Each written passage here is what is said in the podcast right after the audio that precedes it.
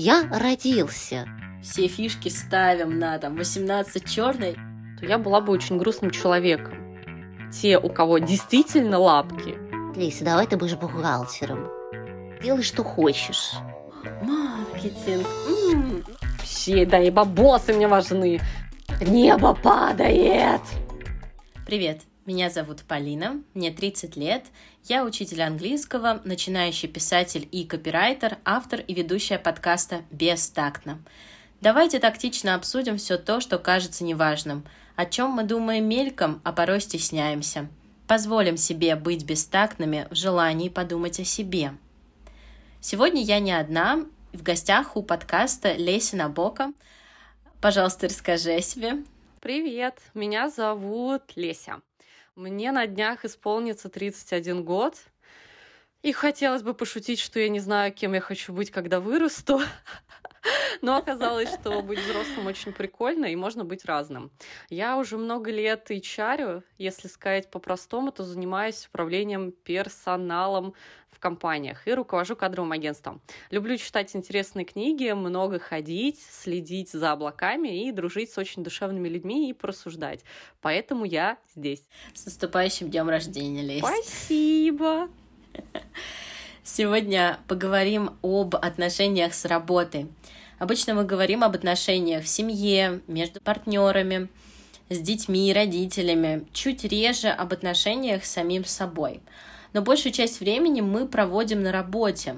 По данным статистики специалистов из Денвера, при стандартном 8-часовом рабочем дне и при средней продолжительности жизни в 65, на тот момент, пока проводилось исследование, человек проводит на работе 7 лет своей жизни. Поэтому отношения с работой занимают важную часть.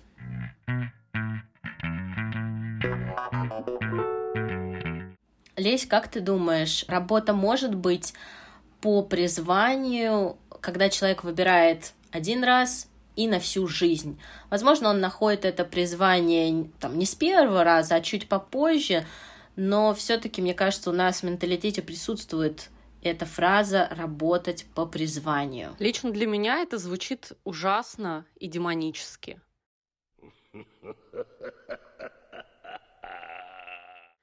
По причине того, что если это разобрать, то получается, мы рождаемся, и у нас есть какое-то призвание, которое просто предначертано то ли в ДНК, то ли генотипом, то ли на бирке в роддоме нам ее написали.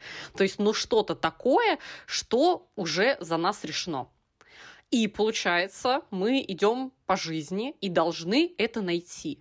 Для меня это похоже на какую-то игру, где ты как лунтик, который «Я родился», должен пробежаться по жизни и найти свое призвание. А если ты его не нашел, то тогда, ну, можешь считать, считать себя говном, например. Потому что все же кругом нашли это то самое золотое призвание, а я-то нет.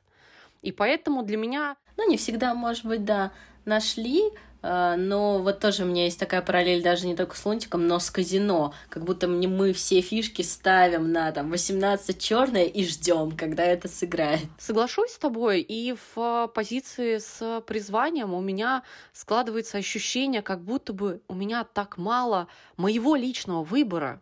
Как будто у меня количество выборов в жизни очень ограничено. И в итоге есть какая-то та конечная точка, которая исконно правильная. Как будто я не могу пробовать разное и получать удовольствие от того самого разного попробовать бухгалтерию, потом перейти в какую-то смежную специальность, потом, например, взять и пойти работать парикмахером, а потом еще чем-то заняться и при этом получать удовольствие от каждого куска своей жизни, от каждой специальности, в которой ты работаешь. Я могу сказать, что если бы я думала о том, что у меня есть какое-то определенное призвание и даже предназначение, то я была бы очень грустным человеком потому что мне нравится быть человеком, у которого может быть разнообразный выбор. Как будто бы жизнь — это шведский стол, и я имею право подходить и пробовать разные пирожные или, или, или овощи, или еще что-то другое, но я имею право пробовать и получать от этого удовольствие. Да, легализация удовольствия. Да, легализация удовольствия. И стоит помнить о том, что как это было в Советском Союзе.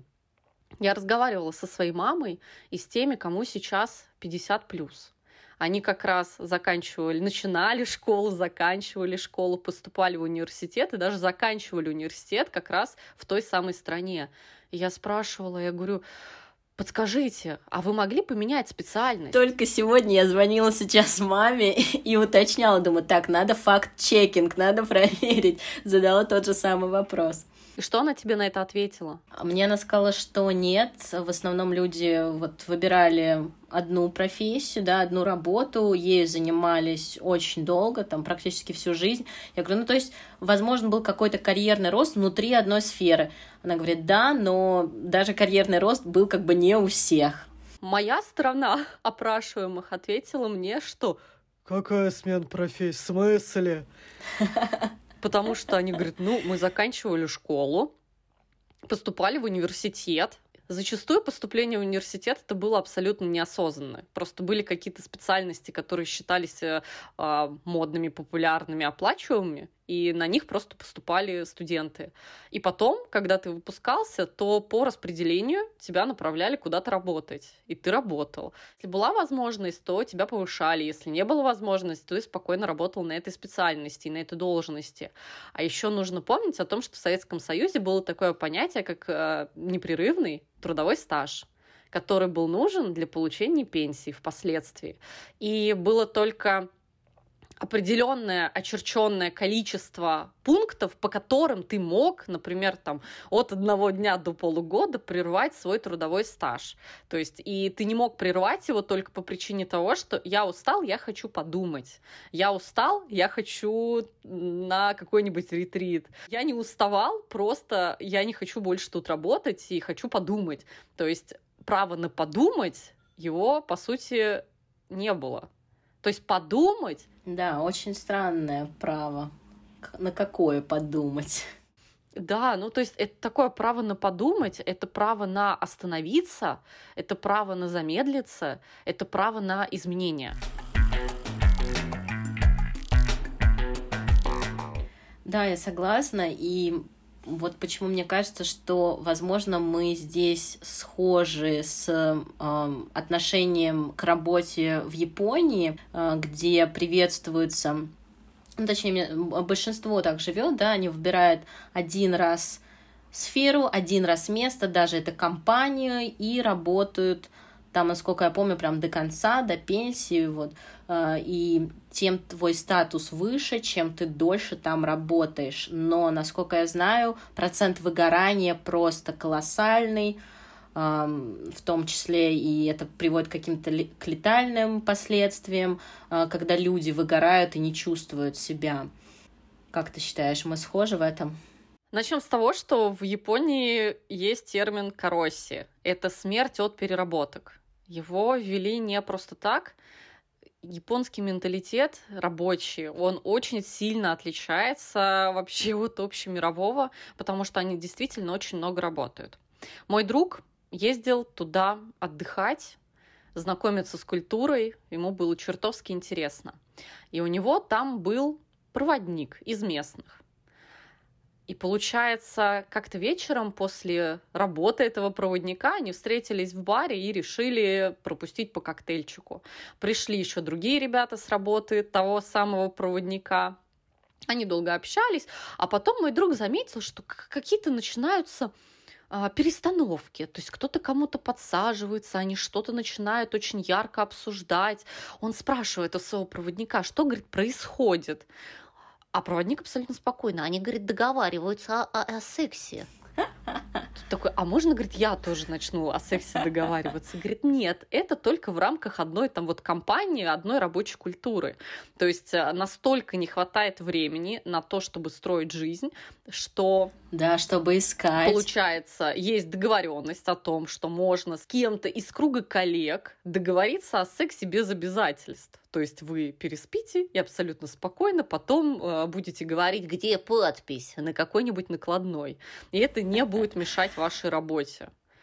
То есть это вот... То есть абсолютно не эмоции вообще не включаются? А если они влюбятся? Понятно, что есть разные ситуации, но мне кажется, что когда ты живешь, проснулся, работа, интенсивная, сильная работа, потом ты поздно заканчиваешь, приходишь домой, делаешь такие вещи, как помыться, подмыться, почистить зубы, покушать и лечь спать, то и живешь так постоянно, то мне кажется, что история про потребности, желания и какие-то чувства, они отходят немножечко на другой план.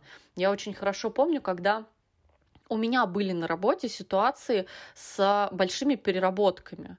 У меня, честно, ну, такое ощущение, что эмоциональный фон, он, в принципе, отключался для того, чтобы, наверное, не вырубить меня, потому что, ну, это плохо, мне было сложно, мне было тяжело, и поэтому реально эмоции как будто они вообще ушли на другой план.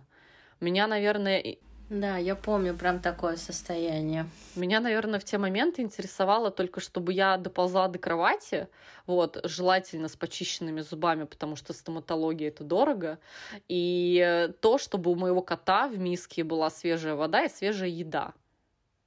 И все. Это максимум. Да, я недавно, кстати, поймался на мысли, что за что я могу отвечать? Я там не могу отвечать за эмоции других людей. Я там не могу за это отвечать. Вот я даже за себя иногда не могу отвечать, потому что нужно себя накормить, да, это там не всегда получается, а, там по помыться, голову помыть, и то там можно несколько дней проходить с грязной головой, но вот за собаку, да, я отвечаю, что вот у него будет корм, у него будет вода, и эти эти обязанности, эту свою функцию я могу выполнить. Стороны, наверное, это, конечно, жутко звучит. Я тебе могу сказать... Психиатр нас послушает и поставит диагноз дистанционно. Я думаю, что он максимум скажет, да вы мои родные. Потому что психиатр в первую очередь такой же живой человек. И я тебе могу сказать о том, что я часто наблюдаю за тем, как человек действительно с большим напрягом и большими усилиями делает что-то для своей жизни и для себя. Но при всем при этом у него на первом месте стоит э, те, у кого действительно лапки, или те, у кого он думает, что лапки. Это тоже большие две разницы, потому что порой Можно у меня будут лапки? Потому что порой люди думают о том, что кот все замечательно, у него очевидные лапки, и он действительно не может себе в рамках квартиры добыть еды, э, потому что если бы мы его еще выпустили, может быть, он какого-нибудь голубя да и поймал. А вот бывает так, что в нашем окружении есть люди, у которых мы думаем, что лапки, и начинаем нести за них ответственность, а нести ответственность да. за другого взрослого человека это очень сложно, это непосильная ноша. Возвращаясь про призвание, эм, как ты думаешь, вот есть целые династии профессий, врачи, учителя, и очень многие люди в этом себя находят, реализуются достаточно успешно. Для тебя это про служение миссии, особенно если это касается таких социально значимых профессий, полезных, а, или про то, что человеку страшно себя слышать, страшно пробовать что-то другое, то есть вот ему поставили эту колею, эти рельсы знакомые, мы уже давно из Хабаровска по ним едем, поэтому что же менять на переправе коней? Я могу сказать, что мир очень разнообразен. И бывает по-разному. Бывают действительно люди, которые пошли работать в какую-то специальность, пошли учиться изначально на нее, а потом работать по какой-то инерции. Потому что им пришли и сказали, слушай, да иди ты туда, и вообще будешь в белом халатике стоять, э, и все будет замечательно. Есть э, те, кто действительно видит какую-то эйфорию в этой профессии и получает действительно какой-то кайф, и это причем может быть не служение миссии, а это просто какое-то представление. Человек представляет, что я буду жить этой жизнью, и ему это приносит кайф. Я могу рассказать личную историю. Такие, мне кажется, редкие люди. Ой, я их так много встречала. Например, мой хирург, который меня оперировал в этом году, он э, рассказывал о том, что еще в юном возрасте, буквально в детстве, он понял о том, что он хочет быть врачом. Он гре... У него никого не было врачей, но при этом он действительно грезил этим, и потом уже просто обучаясь в институте, он для себя понял, на какой специальности именно он хочет работать. А, например, у меня есть э, династии, именно, ну, это врачебные династии, которые действительно, ребята такие, господи, ну я видел, я в этом рос, я видел, как работают мои родители, это круто, я хочу так же. Также я долго работала в аптечных сетях и э, видела династии фармацевтов и провизоров. И она приходит ко мне, девчуля, прекраснейшая, умнейшая, просто видно, что со свободным духом и явным выбором. И она говорит, я всю жизнь и все детство провела в аптеке, мне кайф, я хочу так же. Я видела, как работает моя мама. То есть, а также я видела, когда людей просто запихнули. У меня есть личная история. Я полностью из врачебной семьи. И я одна из тех самых изменщиц. Меня пытались сначала э, запихнуть в направление бухгалтерии. Вот. И это вообще не по династии, просто э, у моей, бабушки сестра работала бухгалтером. И бабушка моя пришла и говорит, Лейся, давай ты будешь бухгалтером. Я говорю, а зачем? Ну, то есть, чтобы что?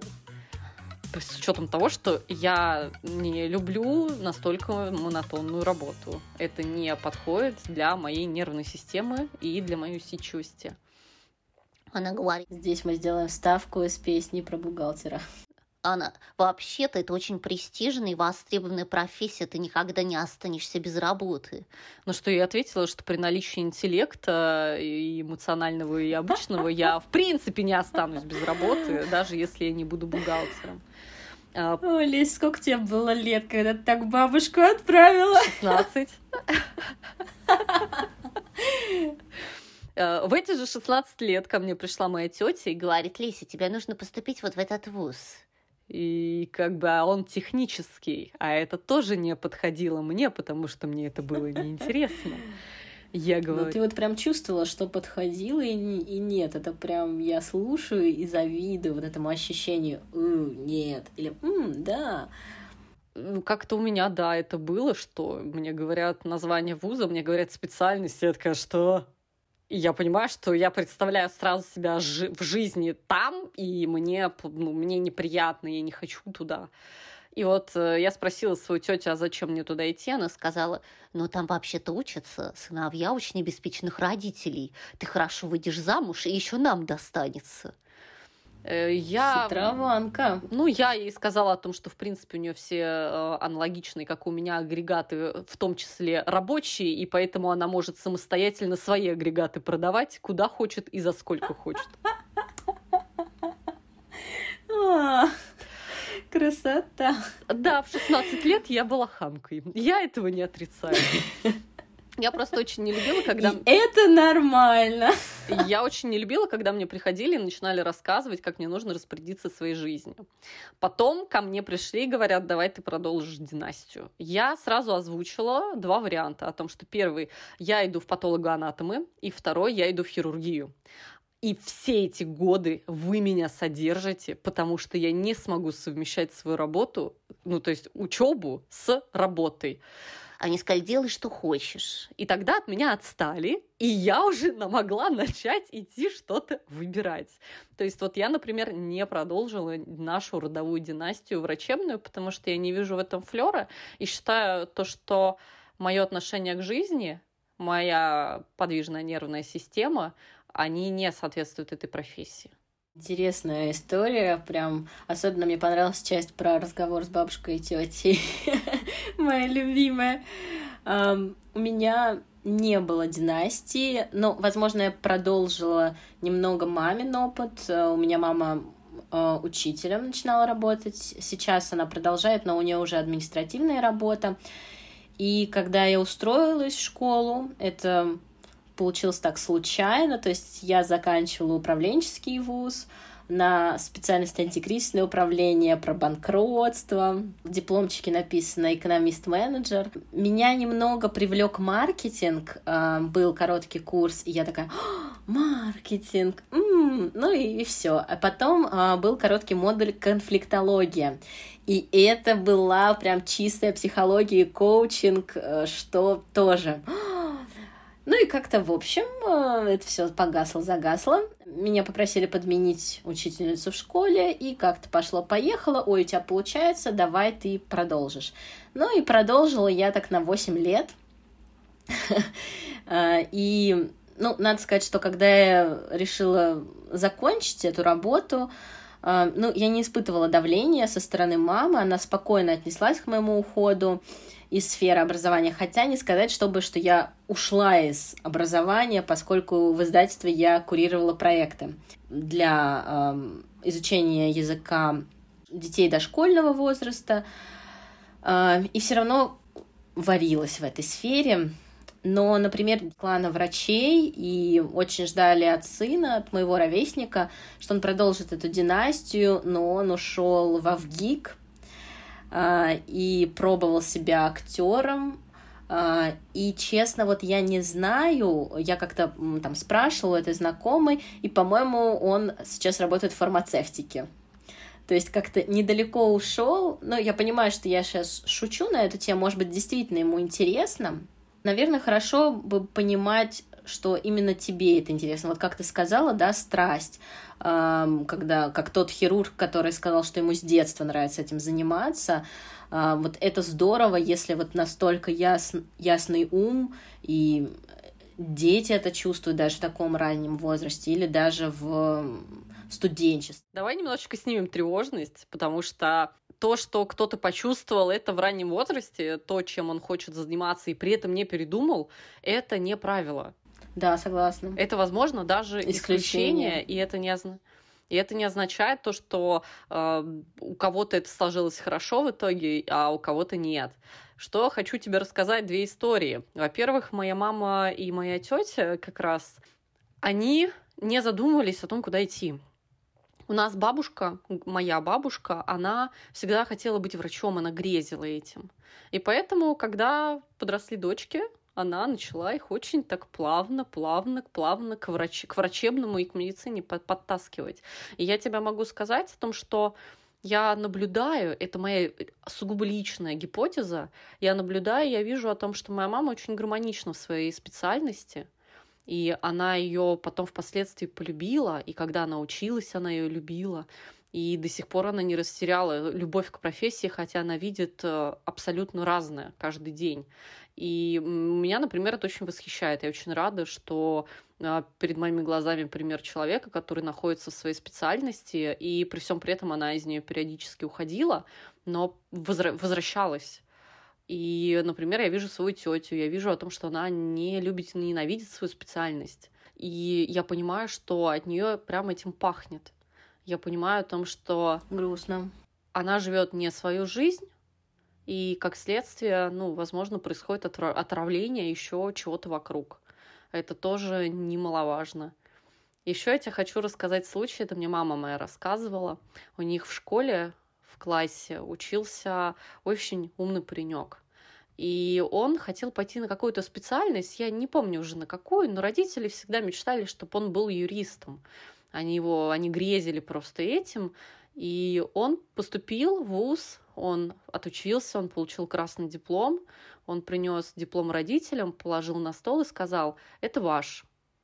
А теперь я иду строить свою жизнь так, как я хочу. Вы хотели диплом юриста? Да, я Берите. тоже слышала такую историю. А теперь я иду жить. Жестко. И для меня это тоже стало каким-то примером, потому что я понимаю, что, видимо, это было очень сложно ему решиться на то, чтобы этот диплом сложить. У него шло какое-то время на то, чтобы сепарироваться от родителей и понять о том, что это он ответственный автор своей жизни, а не они. И повзрослеть. И вот он повзрослел, пришел, положил и пошел жить своей жизнью. Я искренне надеюсь, что у него сейчас по сей день все очень хорошо и замечательно. Как будто, знаешь, индульгенцию нужно было получить от родителей э, на то, чтобы выбрать, что тебе хочется. Ну вот в случае вот этого друга, ну и как будто, да, есть вот эта негласная договоренность, мы тебя кормим, мы тебя родили, поэтому ты пойдешь туда, куда, э, куда мы скажем. Будь добр, Расплатись. Соблюдать правила этого дома. Да, расплатись. И причем я могу так сказать, мне очень нравится, как говорит мой психотерапевт, что долг перед родителями его никогда невозможно искупить. Ну, то есть э, это к тому, что даже не нужно пытаться. Родитель посчитал нужным, он дал жизнь, он нес ответственность за тебя, но при всем при этом хорошо, когда ты что-то ему даешь, заботишься и звонишь ему из чувства того, что мне хочется это делать, а не из чувства того, что я должен это делать. Там больше энергии, любви и ресурсов. Да, такая тонкая грань. И этому хорошо бы учиться.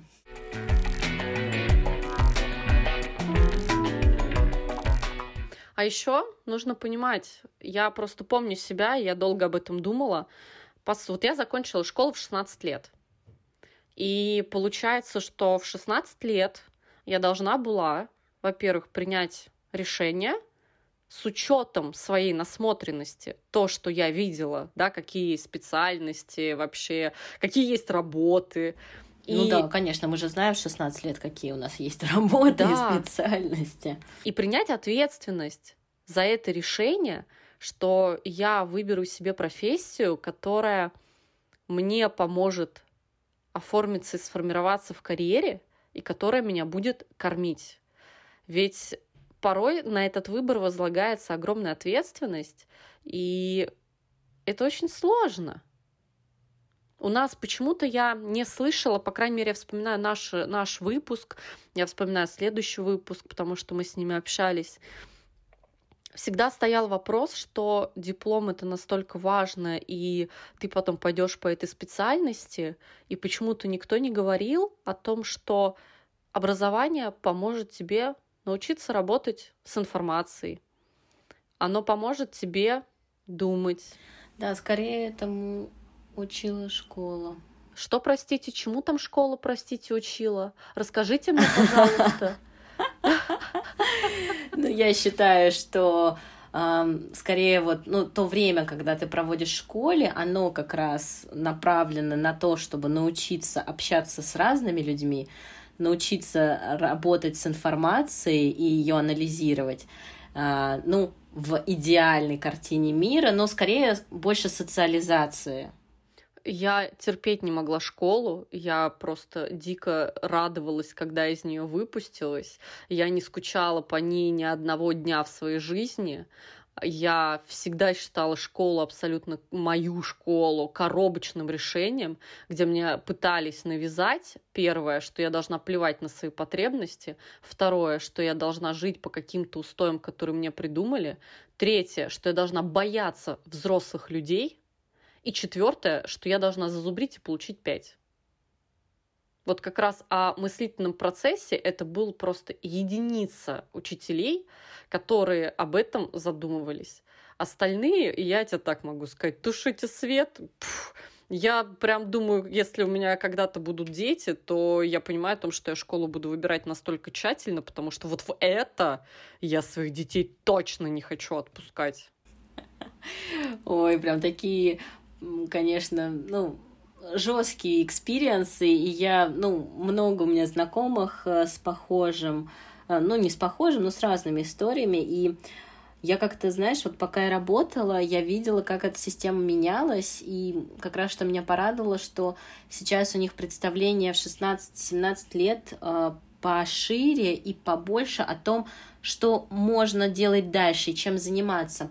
Там различные конкурсы по навыкам. То есть это профессиональное образование, где ты учишься именно профессии, и это становится уже не стигмой, что ты должен получить выше, а ты можешь обучиться именно профессии, там, повар, мастер маникюра, там, фотограф и так далее. И очень много детей в это идет, и это не воспринимается как э, ты пошел в ПТУ. И, э, наверное, я вижу прогресс, и, кстати, я этот прогресс, получается, увидела а, ну, в последние годы, пока я работала, и потом, когда я ушла, знаешь, как будто у меня появилось это время, знаешь, проснуться, осмотреться, я такая на трезвую голову посмотрела, что там творилось. Грустно, да, что многие вот с этим опытом и зубрежки, и стресса, и, кстати, вот про взрослых я тоже подумала, что вот, например, я когда а, знакомлюсь с людьми, а, которые старше, и у меня сразу ощущение, что я должна по имени-отчеству к человеку обратиться.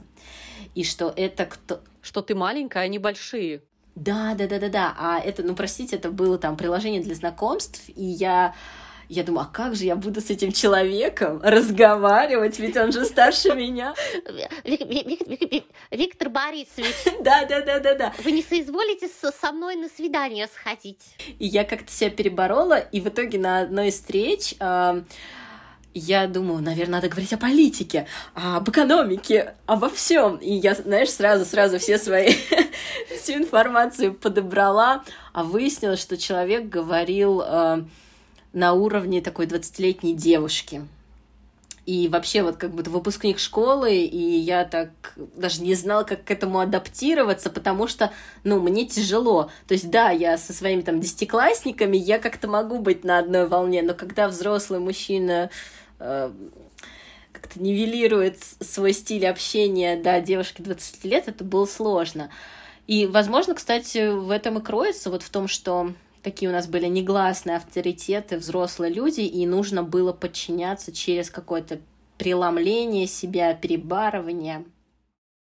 Но помимо подчиняться, это еще и бояться.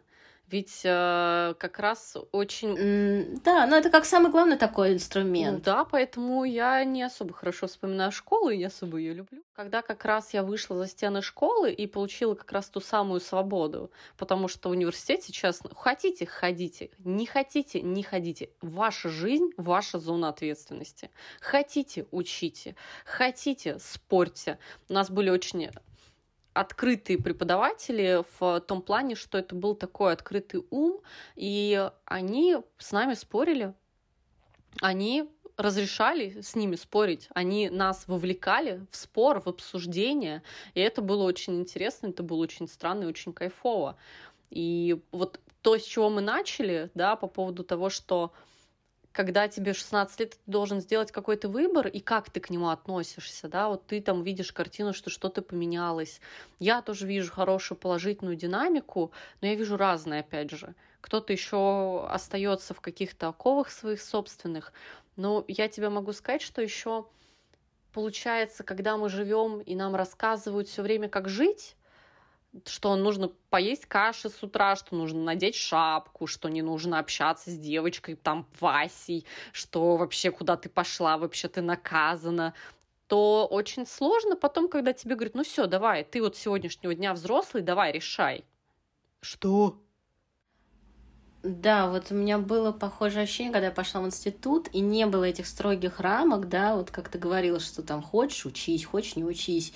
И я как без карты, да, где эти мои ориентиры, кто мне сейчас, кто меня поставит прямо, пнет под а, задницу и скажет иди вот сложно и с этой свободой обращаться. Кому-то прям был по кайфу. И у меня были одноклассники, которые, ура, наконец-то, я могу дышать, я могу себя поменять. Там в школе я был там каким-то забитым, возможно, ботаником, а сейчас я стану рубаха парень и наконец-то вздохну, пол... вдохну полной грудью, и будет здорово. На меня-то это как раз свобода так очень э, повлияла сложно к ней было адаптироваться, нужно было время. Я тебя понимаю, я очень долго выбивала эту свободу, и я, когда до нее дорвалась, у меня было прям упоение ею, и я не знаю, как я выжила. Вот, а, если честно, с тем, что я периодически творила, но могу сказать, что исп... ну, испытание свободы это тоже испытание. Когда ты долго ходишь и ешь эту манную кашу и надеваешь шапку, то потом очень сложно с тем, что регулировать свою жизнь самостоятельно. То потом получаются пирсинги, татуировки в 30 лет. Ну, фиг его знает. Я, вот у меня моя подруга делает Это я утверждаю. Татуировки, и она это делает из точки кайфа и по приколу, поэтому я прям радуюсь и стараюсь не ставить ей диагнозов. Вот, так что очень круто, если ты просто принимаешь то, что ты можешь выбирать разное. Что даже если ты там в 16 лет пошел учиться на специальность, которая тебе не интересна стала, то можно поменять, можно куда-то перевестись, что даже если ты доучился, то тебе не обязательно идти по этой специальности работать. Ты получил какие-то свои те самые навыки, которые тебе просто пригодятся в дальнейшем. Потому что не нужно возлагать на корку, а это же просто корка из бумаги, то, что это будет рельсом всей твоей жизни.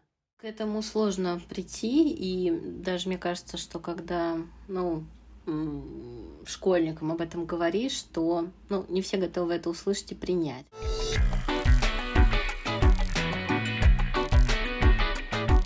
Если продолжать аналогию с отношениями, то какие чаще всего проблемы или ссоры случаются в отношениях с работой? Ведь она не может тебе изменить с кем-то другим. То есть есть ли у нас какой-то аналог проблем, которые случаются в наших отношениях с работой, как, например, выгорание или, наоборот, ситуация, когда тебе некуда расти, а, неподходящая команда, ценности, ты не знаешь ничего про себя и где-то сидишь. Вот я когда фантазировала на эту тему и сравнивала с отношениями с людьми, мне показалась интересная аналогия, что похоже на вот эти односторонние отношения, когда ты вкладываешься в партнера, но не получаешь отдачу, то есть определенные завышенные ожидания и потом такой спад, разочарование. Ты очаровывался, очаровывался, да, я сейчас буду работать в офисе, в центре Москвы, а потом уа-уа-уа-уа. Обещали золотые горы, получили минус 13%, и ты такой с ладошкой, а что, это все, и больше ничего. А тебе в ответ скажи спасибо, что подсральникам премии не выдали. Слушай, я долго отслеживала этот момент, потому что у меня долго были очень сообразные отношения с работой. То есть каждая моя работа заканчивалась тем, что я мысленно говорила неприличную фразу «Да пошли вы куда-нибудь, в куда-нибудь и когда-нибудь». И писала заявление из этой точки, и то есть настолько доходили отношения до того, что мне было настолько уже все равно, что да хоть в никуда, хоть на другую работу, то лишь бы избежать. То есть включалась мотивация избегания. И я долго анализировала по причине того, что меня натолкнули на мысль о том, что каждый раз я на каждое рабочее место приношу именно себя. И я увидела аналогию того, что мои отношения с работой это действительно похоже как на отношения с людьми, как на отношения, которые я строю сама с собой. Потому что не стоит забывать, что у нас сначала отношения с самим собой, из этого выливаются наши отношения с людьми и, соответственно, уже отношения с работой. И проводится очень много параллелей очень много аналогий. У меня была такая фишка, что у меня была заблокирована агрессия на важных людей. То есть это понятно, что это не специально, мне там в детстве взяли, заблокировали, но с учетом того, что я была ребенок, который мог спокойно своей бабушке э, сказать нет и объяснить почему, то я, ну, я не нравилась. Меня любили, но я не нравилась. И поэтому никто не хотел слушать ничего от меня подобного. И, э, видимо, каким-то образом заблокировалась у меня злость именно на важных людей в своей жизни. И получается то, что как это происходило, что, например, вот мы с тобой, между нами с тобой туман, потому что мы с тобой недавно знакомы.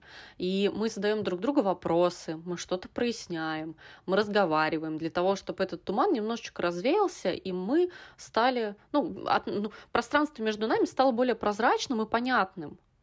И получается то, что я не задавала вопросов и что-то не говорила в отношениях с какими-то важными для себя людьми, потому что я боялась, что туман развеется, и я пойму, что эти люди мне не подходят. А что делать без них, я не знала.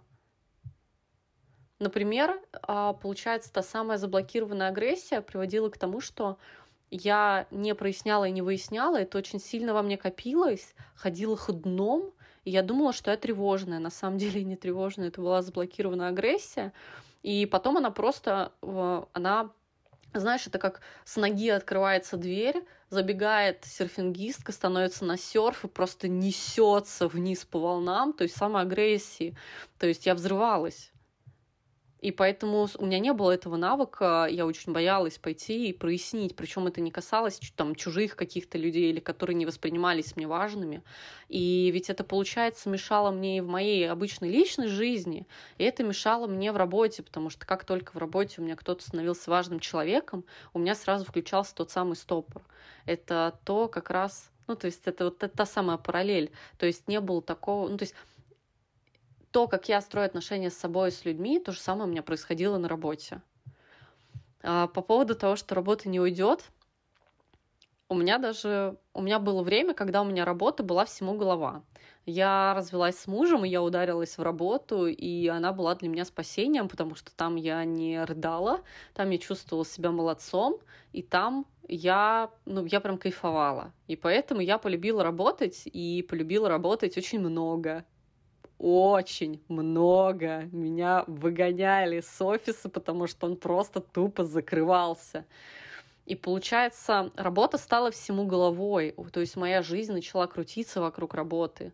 И у меня были отношения. Я всегда сидела, смотрела на своего мужика и думала, ну вот ты можешь загулять, ты можешь изменить, ты можешь в один прекрасный день проснуться и сказать, слушай, я от тебя ухожу. Вот, я тебя больше не люблю. А я понимала, что моя работа так никогда не сделается, потому что, окей, это может сделать работодатель, да, прийти и сказать, слушай, мы тебя сокращаем.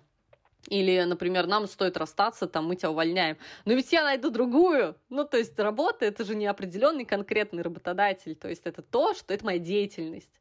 И получается, вот у меня ну, то есть, получается, ты бы была как тот мужик, который скажет, ты говоришь, я могу уйти, то ты бы сказал на работе, я тебя разлюбила, я от тебя уйду и найду другую. Ну, по сути, да, получается то, что я могла такое ей сказать, а она мне нет, потому что ведь мои навыки, они от меня никуда не девались. И это вот на тот момент был вот такой вот мой принцип мысли. И поэтому у меня не складывались отношения. И тут, знаешь, эта рубрика «Не делайте как». Да, вредные советы. Это как у Григория Остра, замечательная да, книга да, да. «Вредные советы». Вот у нас вредные советы от Набоки. Ой, да, от всех. Это, кстати, хорошая, мне кажется, рубрика. Можно такое запустить, такой выпуск вредных советов. Ой, это я люблю, я люблю статьи писать на эту тему, э, потому что, ну, наверное, короче, когда я была маленькая, я пришла к маме с папой и говорю, пожалуйста, купите мне книжку про Белоснежку. А они такие, угу. И пошли купили мне Григория Остро вредные советы. А потом спрашивают, почему я такая выросла. Я просила про Белоснежку. Да. Хотя я очень рада, что мне ее не купили. А, что еще нужно понимать в том, что работа это очень важная штука. Причем мы все относимся по-разному к ней. Для кого-то это просто, типа, ну это работа, что я пришел, отработал, бабос получил и ушел. Мне самое главное, чтобы меня не трогали, и все, и в остальном, типа, пофигу. Есть люди, которые говорят, моя работа, это моя сладость, мне так важно, что там я делаю, с кем я делаю, и вообще, да, и бабосы мне важны. Кто-то говорит, да не надо бабосов, просто дайте вот-вот просто посидеть рядом с этой прелестной работой. То есть у нас а, отношение может абсолютно различное, но это важный кусок жизни. Мы там проводим, как ты уже сказала в самом начале, достаточно большое количество времени, и плюс даже если человек относится к работе, как я пришел, отработал, ушел не Ой, чуть матом не сказала, что не делать с этим человеком, не трогайте меня и платите зарплату. Опять же, а, работа становится важной, потому что человек получает обеспечение в виде денег. И чтобы его не трогали. То есть формат работы тоже становится важным. И я начала замечать, что какие-то люди приходят и рассказывают о том, что у них на работе все хорошо, и это не про то, что это слабоумие и отвага, и они такие, господи, у нас тут пони, у нас все замечательно. Нет, это история про то, что, ну да, говно случается, там случаются проблемы, но меня устраивают эти проблемы, я там мастерски их решаю, если не мастерски, то я знаю, на кого напасть и решить. Да, вот я, ты сейчас говоришь про проблемы, и я думаю, мне кажется, я так ни про что не могу сказать, ни про какую проблему, чтобы, ну да, проблем бывает, но мы их решаем, и тут мы подходим медленно к тревоге, что я вот даже не могу представить в каждой сфер, какая бы такая проблема могла быть решаема. Ну, сломанный карандаш, наверное. А, ну что, карандаш сломался, ну, его поточим. А все остальное просто выкручивается до супер проблем. Слушай, а у нас с тобой тут прям такая, знаешь, э, противоположность, потому что у меня, наоборот, малое количество проблем может меня удивить. То есть э, и вокруг меня обычно все скачут и говорят, господи, боже мой, небо падает. Я говорю, ну и что? Ну подождите, ну у нас же есть вот три копья, у нас есть там изоленты синие, у нас там баклаха есть. Вы что, чумелые ручки не смотрели? Сейчас мы устроим... Жвачка. Тут... Да, пока все дома, сейчас и нормально. То есть у меня наоборот, я говорю то, что в плане проблем на работе я просто понимаю о том, что по моей специальности, по эм, тому, что я делаю, какой может быть набор проблем, когда я сталкиваюсь с этим не первый раз, то я просто прекрасно понимаю о том, что можно сделать, а если я не понимаю, то я знаю, кого найти, чтобы они мне помогли, подсказали. Блин, Леся, фига ты опытная. Жопотная. Это, знаешь, это жизненный опыт. Жопот называется. О, слушай, я про такое не слышала. Жопот — это типа как шепот, только жопой. Да, да, да, это авторское.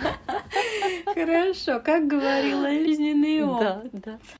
Да, да, он же жопот. И получается то, что реально есть люди, которые приходят они в целом довольны своей работой, и бывают люди, которые недовольны своей работой. И вот я тебе могу сказать, что я начала наблюдать вообще в принципе в окружении, какое количество людей в хороших отношениях. Опять же, мы не говорим про пони, единорогов, Саня радугой от счастья, что я там работаю. Вот, и у меня в окружении очень малое количество людей, которые реально в хороших отношениях с работой. А у тебя?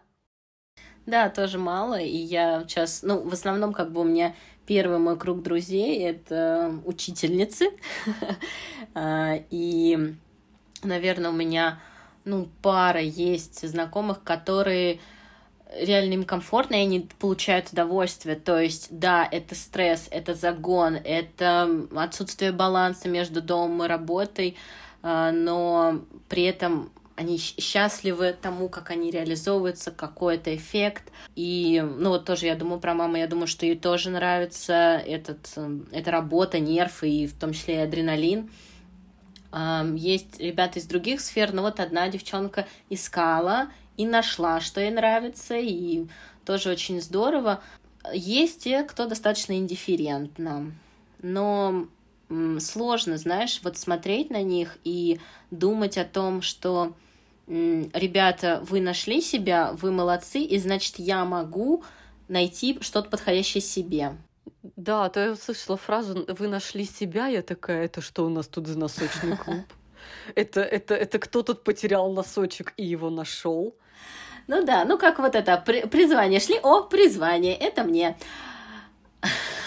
Да, да. О, нашел, а не нашел, вот все, можно, можно, можно этот, этот, э, повесить на себя э, эту табличку чмо и идти да, дальше, да, да, пока, да, да. пока не найдешь то самое призвание. Видя это окружение, я-то думала, что я впихну себя в эту, знаешь, треугольную формочку. То есть, если я квадрат, то я буду впихиваться и долбиться в этот треугольный э, треугольное дно, и не важно, что у меня четыре угла, а у треугольника три.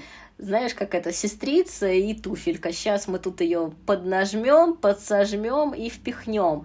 И даже сейчас до сих пор у меня есть сомнение, что, наверное, вот если бы я была более эм, оттерапевтирована, если так можно сказать, если бы я была менее тревожной, если бы много-много-много-много вариантов, звезды сошлись на небе, Меркурий был бы в хорошем доме, то тогда в школе бы все получилось ок еще лет на 10. А не под... Давай поясним, э, в школе это ты имеешь в виду на рабочем месте, когда ты работал в школе преподавателем. Да, да, да, да, да, вот. да, преподавателем, да.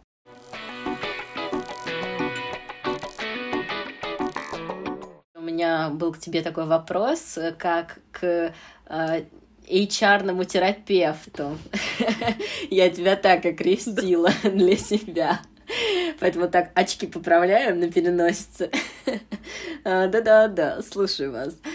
Ну, вот как мнение со стороны, что ты много видишь людей, там, подбираешь людей для вакансий, ну и вообще, мне кажется, у тебя социальный опыт намного выше, а, чтобы понять и сказать мне, ну, знаешь, Полин, да, вот если бы ты была бы лет пять в терапии, вот это бы в тебе было бы по-другому, то вообще улет, ты бы там до замдиректора бы доработала, а потом бы директором и так далее. Либо, ой, ты знаешь, я вижу вот здесь такой маркер, это свидетельствует об этом, поэтому нет, выдохни, успокойся, да, это, возможно, не для тебя, поэтому идем пробовать дальше, можешь и мани... мастера маникюра, и баристой попробовать. Смотри, то, что ты описываешь, что если бы я была моложе, там, терапевтированней, да, там, и вообще меня бы звали Михаил, то тогда бы я... Для меня это звучит как... Ну, я вижу тут две стороны. Первая сторона, что если бы я была, по сути, другим человеком, то тогда бы по-другому сложился бы путь и нахождение в этом пути. И второе, что как будто бы ты вот такая, какая ты есть, со своим набором, там, я не знаю, белка с семью орешками, понимаешь, и тремя яблоками, как будто бы как раз ты какая-то неправильная, и это странно, что твой путь, например, там не сложился, что ты его решила завершить, потому что вот это не сложился, это, по сути, ты его решила завершить, то есть потому что мы, мы обратно отдаем тебе авторство. Второй момент. Нужно понимать о том, что то, что ты тогда для себя делала, это ты делала максимум из того полезного, что ты могла для себя сделать. То есть ты ведь, по сути, выбирала для себя лучшее решение. Потому что я слабо представляю, что ты сидела образно там пять лет назад и такая, господи, какого бы говна бы себе сделать? Наверное, нужно начать встречаться с абьюзером. Вот бросить школу и еще баллончиком там в туалете написать, что директор лох хочу жизнь себе испортить. То есть, по сути, мы же принимаем решение в пользу себя. Мы, мы там сидим и такие, типа, как мне сделать хорошо, как мне выйти из этой ситуации – да, я помню этот выбор, что это был про комфорт, да, да и, и про спокойствие. Просто получается, что ты пытаешься себя текущую чекнуть с собой той. У, у, у той девочки был определенный набор насмотренности, определенный набор инструментов, а там, я не знаю, определенное отложенное бабло на карточке, да, там, например, определенное окружение, то есть а, определенные мысли. Ну, к примеру, то есть, грубо, ты прикинь, вот ты вот представь, что ты сейчас начала любить кабачки, а ты их ненавидела пять лет назад, а вот сейчас ты взяла и начала, например, их любить по какой-то причине, что тебе там где-нибудь в кафе подпихнули вкусный салат, и ты такой, о, кабачки-то ничего. И ты такая, почему я не начала любить кабачки пять лет назад? А вот если бы я пришла в это кафе пять лет назад и попробовала бы этот салат, то я бы начала любить кабачки, и моя жизнь была бы совершенно другой. То есть это как раз про вот этот момент. И еще очень важный момент, он просто для меня всегда чертовски важный. Это история про то, что ты прикинь, ведь мы меняемся, и той, которая тогда когда-то была в школе и уходила со школы, я имею в виду как с рабочего места, ведь ее, по сути, там уже не существует. Потому что меня пятилетней давности ее уже не существует. Я дико благодарна этой девочке, которая когда-то решила что-то сделать. Но я понимаю, что я-то уже другая. Я вот не задумывалась об этом. Точнее, я тоже понимаю, что другая, но почему-то, знаешь, что, ну, тело же тоже, там, характер же тоже, что, может быть, это то, что люди не меняются. Ла-ла-ла-ла-ла. И поэтому мне кажется, что спокойно можно вернуться назад, спокойно можно влезть там в ту же одежду, в те же лыжи и пойти дальше. А теперь-то я умнее, и теперь сейчас я в этих лыжах поеду намного лучше. Сейчас я вам покажу, как я выиграю эту гонку. Не, про, не знаю, правда, с кем соревнуюсь, но я ее выиграю. Да, самой собой. Хорошие слова такие, знаешь, прям успокаивают, что ты не можешь вернуться назад, что, во-первых, с тобой все в порядке, что это было одно, один набор. А с тобой реально все в порядке. Та Полина выбирала такие модели поведения, которые у нее были. Ну, то есть она действовала по максимуму круто из того, что у нее ну, есть. Да, чтобы отстать, что это правильно, неправильно, это вот просто так. А сейчас там это по-другому. Правильности, неправильности не существует, просто ее не существует.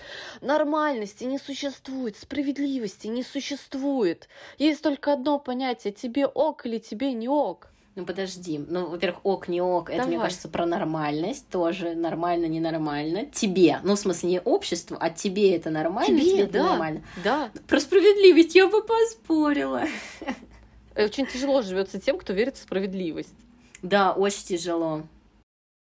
Потому что якобы есть какое-то, это значит, как призвание, что якобы мир должен жить по каким-то канонам, и люди должны Да, жить по каким-то да. правилам. И я еще всегда с пеной у рта и со слюной, что «Та-та-та-та-та! вы что, это же несправедливо, это же не так. Блин, сколько сил уходило на то, чтобы кому-то что-то доказать, что надо вот класть колбасу на бутерброд, а не вверх ногами его есть.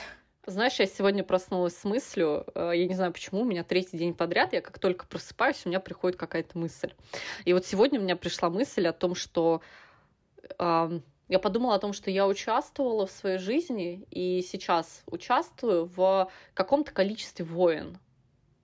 И я понимаю о том, что я, во-первых, что какие-то войны не мои вообще, потому что они меня не ведут к моей цели, они не соотносятся с моей стратегией. То есть это война ради войны. И второе, это то, что в каких-то войнах, ну, то есть какие-то мне просто нужно бросить, потому что они не мои, какие-то нужно просто признать, что я проиграла и пойти отдыхать, а в каких-то признать самой себе, что я выиграла, и тоже пойти отдыхать, потому что после войны обязательно нужно отдохнуть. Да, вот сложно, мне кажется, про поражение. Вот ты говоришь, я сразу начала перечислять себя в голове про войны. Во-первых, это так изнурительно бороться. Конечно. И про поражение. Мне кажется, да, до сих пор я там не могу признать, что вот не получилось. И сейчас, как бы я ни старалась и не там не горевал, не печалилась, ну не смогу я это вернуть. Вот, кстати, да, на недавней сессии был такой инсайт опять из разряда. Ну, конечно, а вы что, разве это не знали? Ну, терапевт так не говорит, но это, в принципе, знаешь, как окружение, сказать, что нужно быть проще. Ну, конечно, мы всегда так говорили. Но дело было не в проще, а в другом. Но, да, очень важно, я бы это сказала, знаешь, по-другому, отстать от себя и не, и не мучить. Очень сложно это сделать. Когда у тебя да, какая-то... когда инструментов нет. Помимо этого еще нужно понимать, что когда в твоей ретроспективе, ну, к примеру, у меня были очень сложные отношения с телом, потому что я считала э, его каким-то что оно от меня вечно хочет. И жрать оно хочет, и спать оно хочет, и гулять оно хочет, и вообще вот, ну что, оно ко мне пристает, чуть-чуть ломается. То есть у меня тело было где-то на десятом, двадцатом в списке а, того, что для меня важно. То есть на первом была моя работа. Ну ладно, я шучу, на первом был кот. Вот, на втором работа. Я могу сказать, что у меня всегда в семье, даже с учетом того, что я из врачебной семьи, все такие, ну болит ты чё, ну ничего пройдет. К врачам ходить, это вообще, типа, какая-то ужасная вещь. Потерпи, в туалет хочешь, потерпи. Перевяжи и лежи, То есть, э, как это жопа не голова. Да, то есть, э, и поэтому мне очень сложно пошла перестройка обращать внимание на свое тело. Потому что я, когда побыла в абьюзивных отношениях, я после этого вышла и начала очень беречь свою психику. Потому что, кстати, опять же, вот ты г- спрашивала по поводу того, что отношения с работой, да, как отношения с человеком, я тебе хочу сказать, что после пятилетних абьюзивных отношений получается то, что я эти созависимые отношения закончила, и я вступила в такие же созависимые отношения Да. с работой. То есть, получается, те же яйца, только вид в профиль. Да, тот же самый паттерн, просто там не человек, а другое. Ну, потому что там фигура. Кстати, я у одного психотерапевта слышала концепцию, что наши отношения с работой, а, если мы не сепарированы с родителями, то они очень проблематичные, потому что работа воспринимается как взрослый, важный взрослый, а, то есть ты маленький, а работа большая и очень важная. И ты без нее умрешь обязательно, вот где-нибудь с голоду под лондонским мостом. Вот эти, да, мысли о том, что ты будешь бомжевать. Да, так что вот такую концепцию я тоже слышала. Понимаешь, мне хочется реально донести до тебя, что ты делала для себя только полезное и клевое и крутое. И очень здорово то, что ты провела рефлексию на тему того, что я могла бы сделать что-то по-другому. Но это должна быть не ментальная дубинка, которой ты себя будешь бить по голове и по рукам и по ногам, а очень клево, когда это вот такая конструкция, что была вот такая ситуация, я не помню, а вот я подумала, что я могла бы гипотетически, это моя гипотеза, что я могла бы сделать вот так, вот так, вот так, вот так, вот так, и тогда, скорее всего, было бы вот так-то. И просто положить это в сундучок своего опыта, что теперь ты просто, знаешь, как головоломка, когда ты... Я так решаю иногда hr кейсы. Я иногда, ко мне люди приходят и говорят, а ты можешь с нами поговорить? Я говорю, да, давайте. Потому что это такая же головоломка, когда я что-то рассказываю другим людям, я же себе тоже это складываю в копилку, потому что они же тоже чем-то делятся. И поэтому представь, как будто это головоломка. А как можно было еще по-другому поступить? А вот так-то. И все, и положила. Ты же, когда сканворот разгадываешь, ты же не начинаешь себя палкой по рукам бить. Да, поэтому я не очень любила головоломки и сканворды. А они у нас по жизни. И получается то, что реально очень круто, то, что ты теперь понимаешь, как можно было сделать иначе. Но это должно, понимаешь, эта мысль должна стать для тебя твоим подспорьем, а не твоим палачом. Да, пока вот включался палач, и очень сложно, но даже сейчас, когда вот в никуда, и э, там я даю себе время как бы отдохнуть, но это, знаешь, ключевое слово именно как бы, потому что я не отдыхаю, потому что я взяла там одну подработку, еще подработку, лишь бы быть в состоянии работы. Я все еще лошадь, я умею пахать, я получаю там определенную копейку. Я как-то задумалась, а ты вообще отдыхаешь? Я такая, ну как же, я же не езжу в офис, значит, я отдыхаю. А на самом деле я не устаю тогда, да? Да-да-да, нет же вот этого, встала рано, я встаю поздно. Неважно, что я там сажусь работать полдвенадцатого и до, до двух там часов э, ночи работаю, и при том, что я еще днем там что-то делаю. Поэтому да, вот с палачом это хорошая аналогия. Есть еще одна аналогия. Мне очень понравилась концепция Татьяны Мужицкой. Это книга «Роман с самим собой». Она там рассказывает о трех состояниях. О том, что есть инское состояние. Это то, когда ты, ну, ты рад, ты спокоен, ты наблюдаешь за жизнью, ты дождь пошел, ну хорошо, дождь пошел, наверное, будет радуга и вообще будет пахнуть дождем, это клево. Это состояние вдоха, это то, когда ты наполняешься, когда ты отдыхаешь, когда ты наполняешься энергией и ресурсами. А потом есть состояние иня, это когда ты выдыхаешь и выдыхаешь именно в свою цель. То есть ты не тратишь свои силы на борьбу, ты не тратишь свои силы на войну, ты просто идешь к цели. А еще есть хренское состояние, когда ты занимаешься самоедством, бьешь себя дубинкой, а, неправильно вдыхаешь, неправильно выдыхаешь, то есть неправильно пополняешь ресурсы и потом неправильно их расходуешь. Ведь она очень, очень хорошую фразу сказала, что ты не можешь выдохнуть больше, чем ты вдохнул. То есть ровно сколько длится твой вдох, столько же будет длиться и выдох. То есть насколько ты отдохнешь, настолько ты потом сможешь идти к цели. И мне кажется, очень стоит об этом помнить, потому что как у меня был дисбаланс в обычных личных отношениях в плане во-первых, брать-давать, во-вторых, э, в плане того, что насколько мне нужно личного пространства и вообще времени для отдыха, и в каком формате отдых мне нужен, в каком формате отдых меня наполняет, в каком формате это отдых, после которого, господи, дайте мне отпуск. И это то же самое было с работой. И казалось о том, что я отдыхаю, на самом деле я не отдыхала. То есть там посидеть в телефоне, потыкать, это не отдых. И поэтому, и поэтому это тоже важно понимать. И знаешь, я всегда еще топлю за ту фразу, что я терпеть не могу, когда люди говорят, что проблема в них. Потому что когда я тебе сказала фразу, что в каждое рабочее место я приносила себя, это означает не то, что проблема была какая-то во мне. Во мне не было проблем, со мной всегда все ок.